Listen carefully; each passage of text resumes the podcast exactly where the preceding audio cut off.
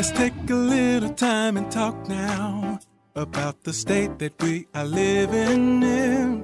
Mm. Political, spiritual, maybe some laughs while you are listening to Philly's favor. Yeah.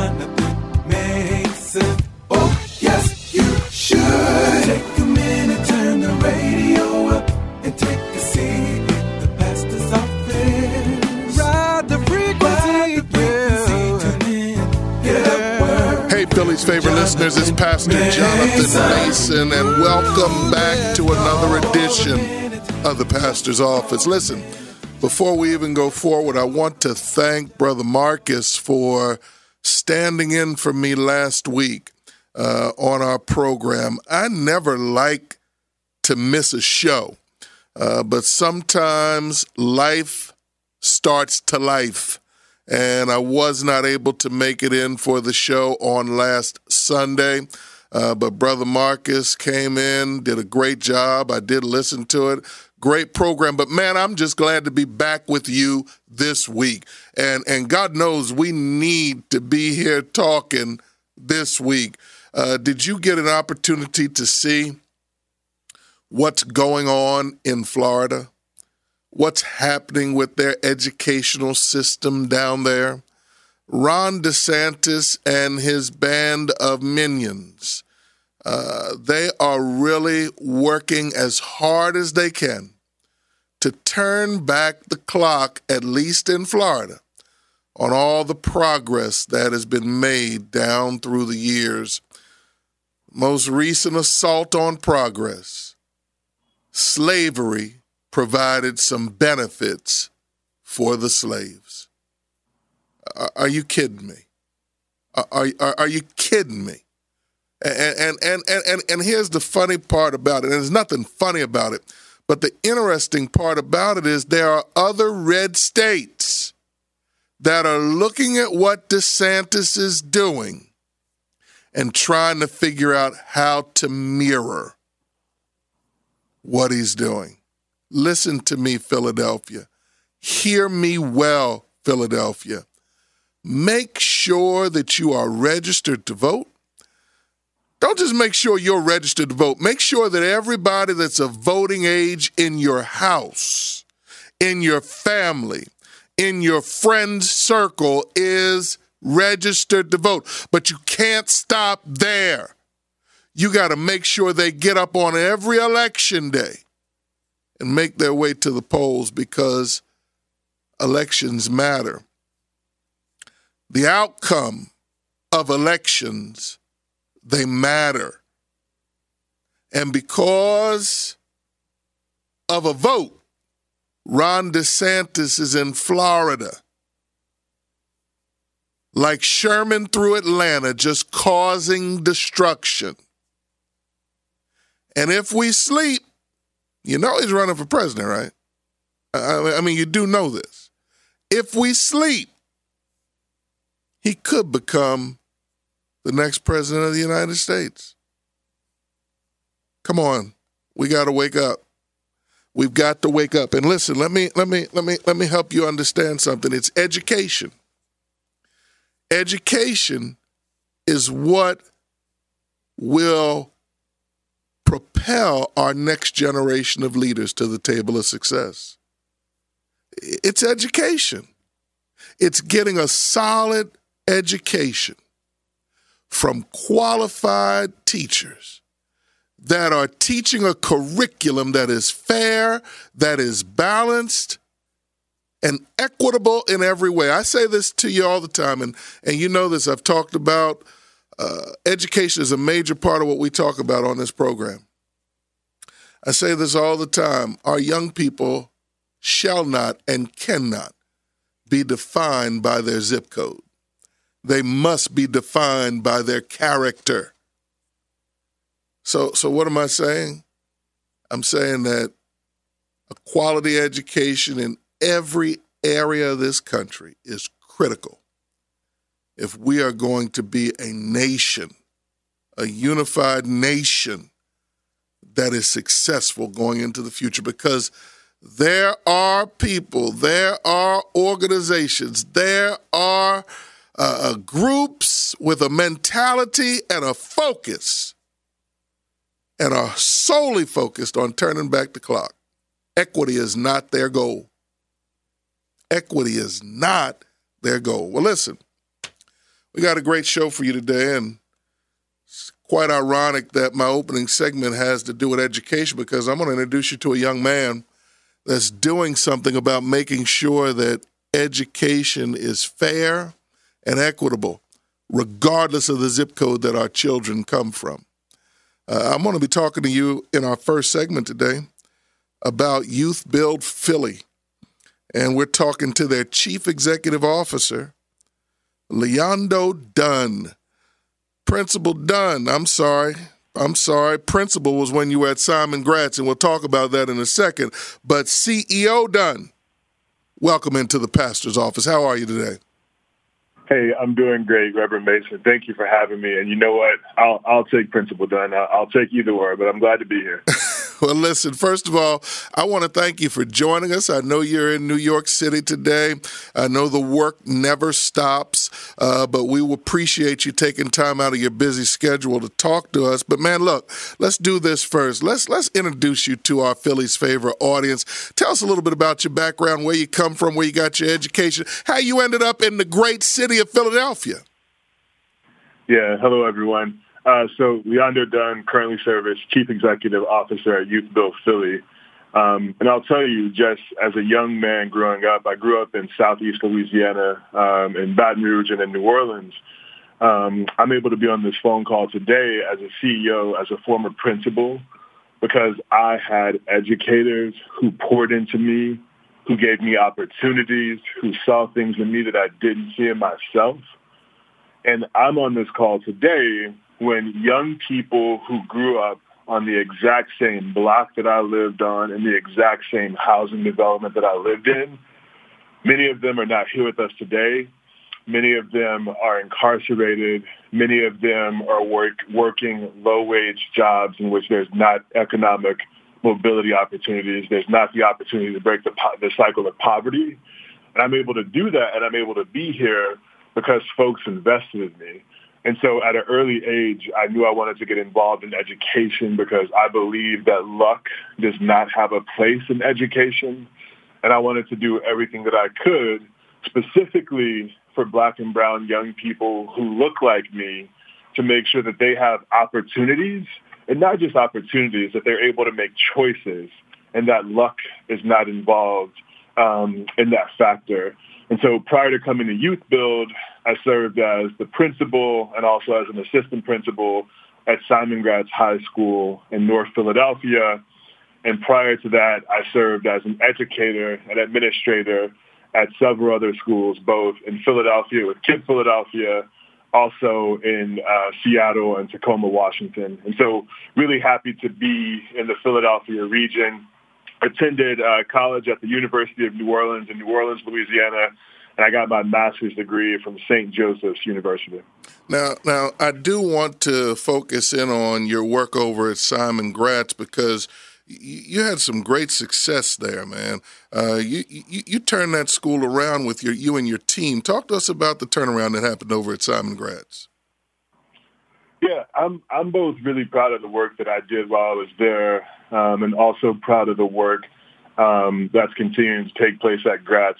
And what I'll what I'll say about Gratz briefly um, is that in the late '90s, early 2000s, um, Gratz, um, and specifically from a lack of investment, both in the North Philadelphia community and also from a lack of investment within that school community, um, Gratz was a school in which um, more students were outside of the school building, more students were walking the streets than you would find students in the classrooms.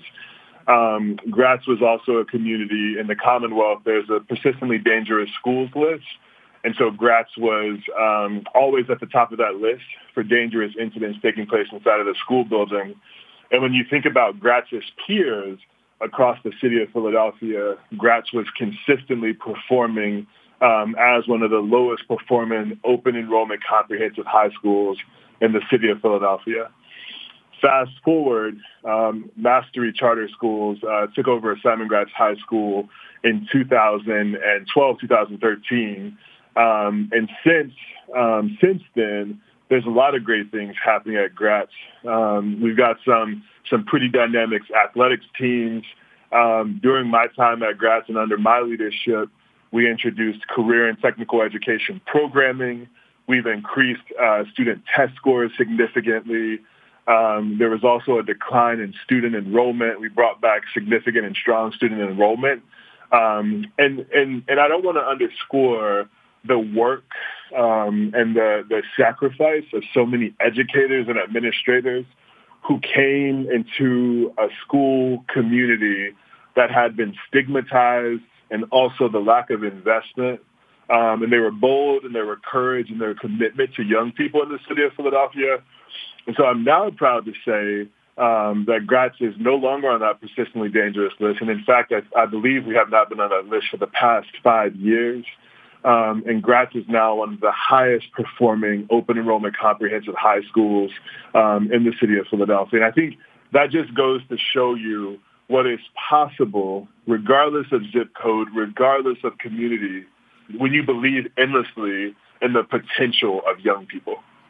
You're listening to Philly's favorite 100.7 FM. You're in the pastor's office. It's a beautiful Sunday afternoon, and we are talking to Le'Yondo Dunn, who is the Chief Executive Officer of Youth Build Philly, which we're going to talk about here in depth. But listen, I, I do believe, and I've always said this, that past success is definitely a an indication of what somebody will achieve in the future. And and Leander, your work over at Simon Gratz, I think if it's indicative of uh, it's indicative of who you are uh, and and the leader that you are. So now talk to us about YouthBuild Philly because it is a charter school, but it's a little different. Uh, as a matter of fact, before we even get there, there are a lot of folks that there are a lot of young people who have dropped out of the Philadelphia school system. We've got a lot of young people that are out on the streets without a diploma. And YouthBuild Philly is an organization that seeks to deal with that. Why don't you talk to us about that a little bit? Yeah, so uh, first thing I'll say, if anyone listening is interested in learning more about YouthBuild, visit our website, youthbuildphilly.org, or visit our social media, YouthBuildPHL. And I'll start with Reverend Mason. Um, the phrase the phrase dropout. And so at Youth Build, we don't refer to students as being dropouts. We refer to them as being pushed out. And so we serve young people who are ages 17 to 21 um, and young people who were previously a part of other school settings that were likely not meeting their needs and or likely did not have the options that those type of learners needed in order to be successful in order to finish high school. So our young people have been out of school anywhere from ninth grade on up. They come to YouthBuild, and during their time with us, we support young people in both completing their high school diploma, and they do some remediation of subjects that they might have missed, we support young people in obtaining a vocational certification, and we'll talk more about those in just a second. But at YouthBuild, we have six different vocational tracks. Um, we have two building trades tracks. We have a child and youth care development track. Um, we have a culinary track.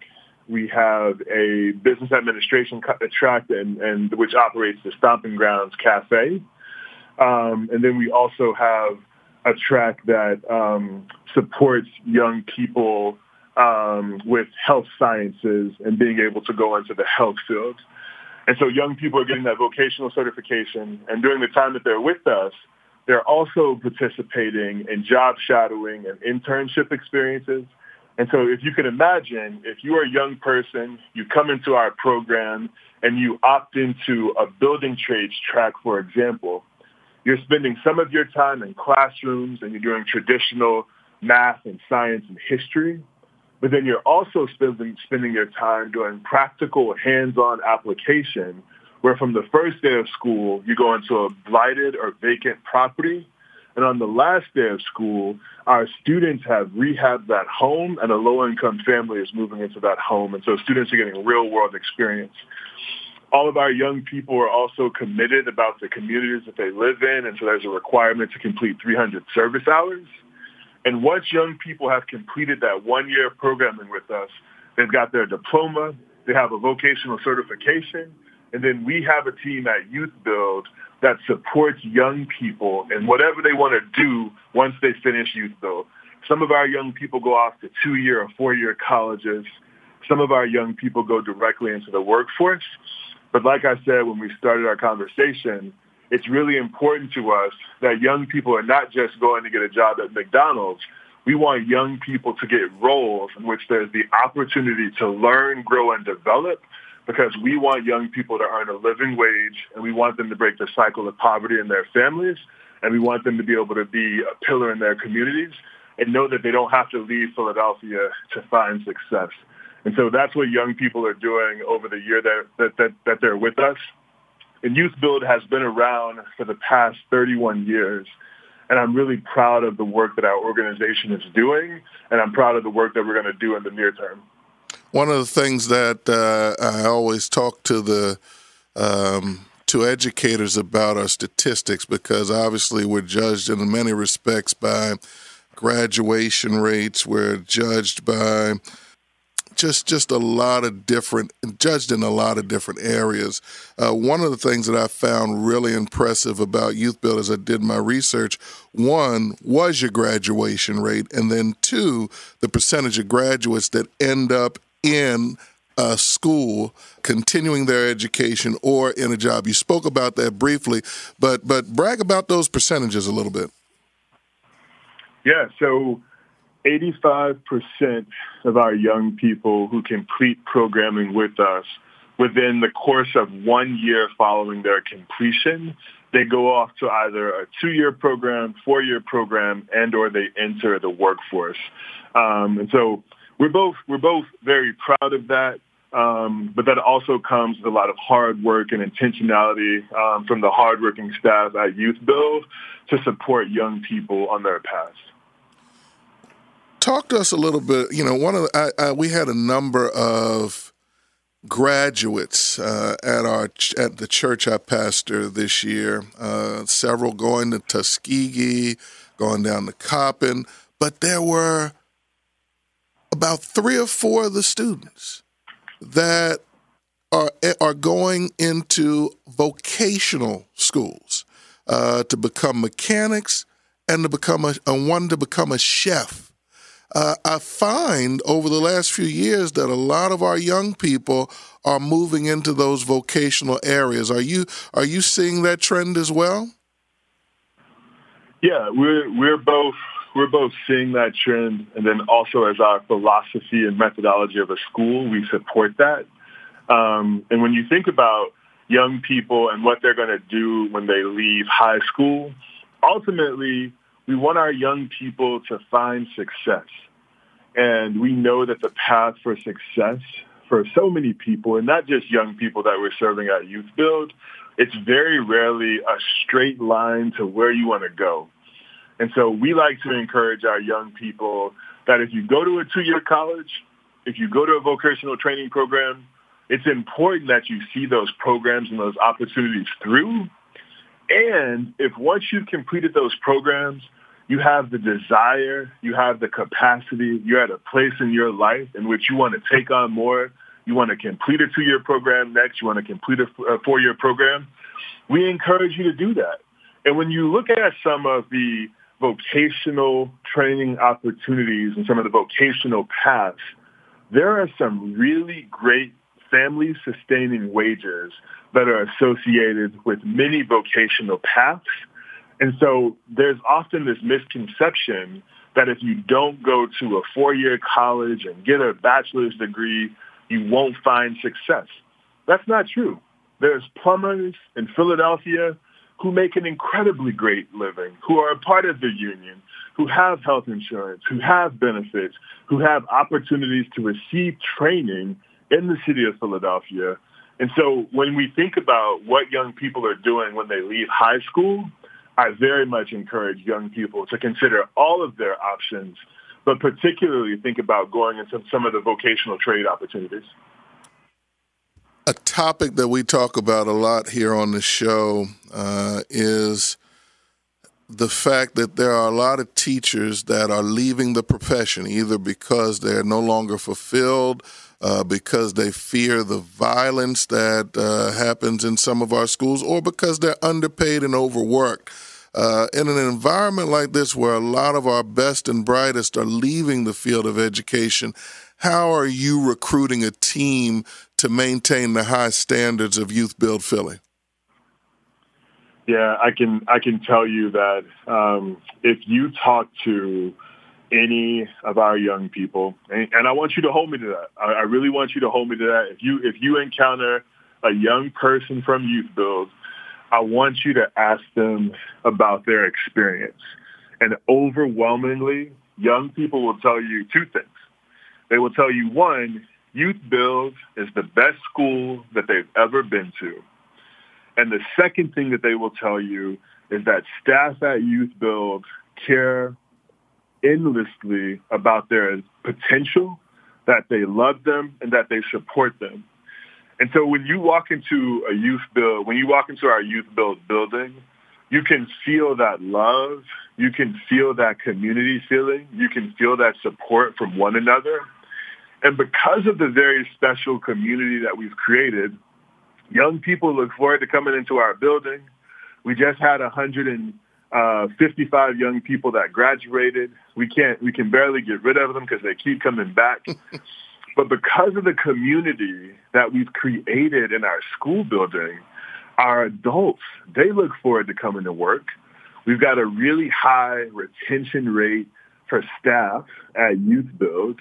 In fact, in my professional career, we have one of the longest tenures of educators that I've ever worked with and experienced uh, in my professional career. And so when I think about what, what educators are experiencing across the city, um, education is a very tough job.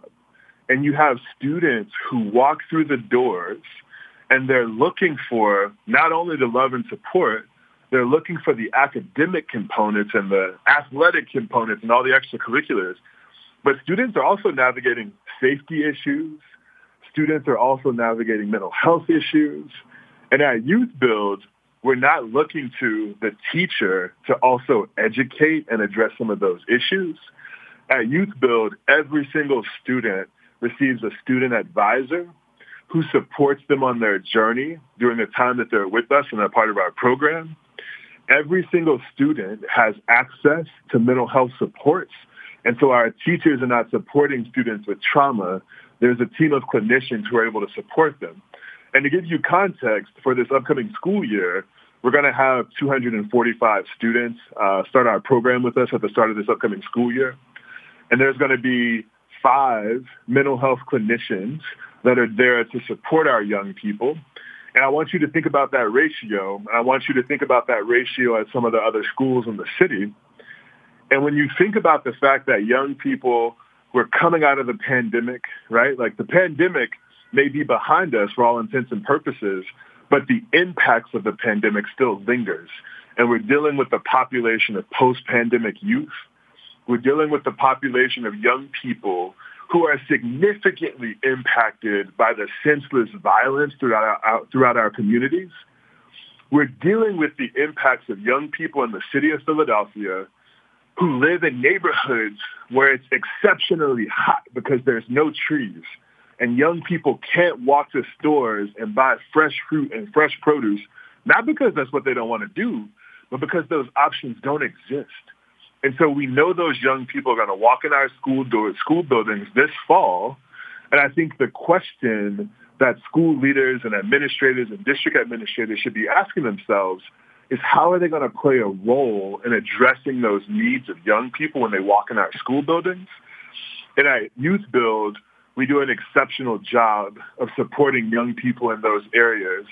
And I believe that if we could do a better job across the city, of eliminating barriers that students are facing, students would then be able to show up, pick up their pencil, and answer question number five. But if we expected students to show up and answer question number five, and they didn't have a they didn't have a meal, they were in a home where it was 95 degrees and they didn't have air conditioning, where they're scared about their safety, and when they go home, where they don't know if they're going to have a place to live, it's going to be hard for young people to do that. And because we address those needs at YouthBuild, we see higher achievement from our students. We see stronger retention from our staff. And we see a loving and supportive community where not only students look forward to coming to work, our staff also looks forward to coming to work. That's real talk, man. If kids don't have good meals and good home support, it's hard for them to learn. And I'm really excited to hear that uh, you're offering those type of the type of outreach and the type of support to really help our children achieve. And listen, every educator I've talked to, I always ask this question. Talk to us about a success story. Somebody that you don't have to give a name, uh, any of that, but somebody that, that you personally interacted with that it didn't look good when they arrived, but God be praised. Look at them right now. Talk to us about one of your success stories.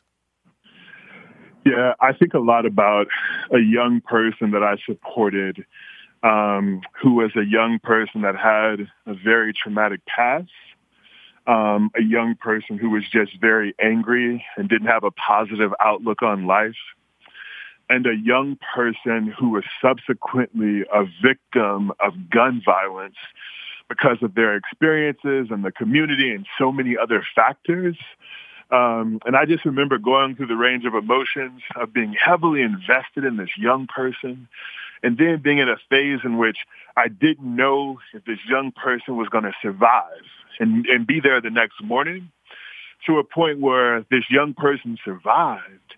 And I didn't know if this young person was going to come back to school. Like, was this it? Was this young person done with school? And to see that young person eventually walk across the stage and to know that that young person is currently at a four-year college wow. and excited about what they're doing in school and working hard towards graduation, it just brings me an immense level of joy. And it's my consistent reminder of why I do this work and it's my reminder of what's possible when we consistently invest in our young people and when we don't expect our young people to be perfect. But when they're not perfect, we're there to help them and support them and guide them. Le'Yondo, man, you have inspired me today, and I know you've inspired our Philly's favorite listeners, and I certainly want to thank you for the great work that you're doing over at YouthBuild Philly. Do me a favor, before you depart, why don't you share with our listeners how they can get more information about YouthBuild Philly? So yeah, please check us out at youthbuildphilly.org. Also check us out on Instagram at youthbuildphl. All right, sir. Listen, man, keep doing what you're doing. We're going to continue to keep you and all of our educators in prayer. And if there's any, if there's ever a time where we can be a blessing to you by getting out a message that you need to share uh, with all of Philadelphia, you call on Philly's favor. We got you back, man. We appreciate that, Reverend. And you have an open invitation to visit us anytime you'd like. Sounds like a plan. All right, sir. Thank you. And we'll talk to you again real soon. We'll be right back after these commercial messages.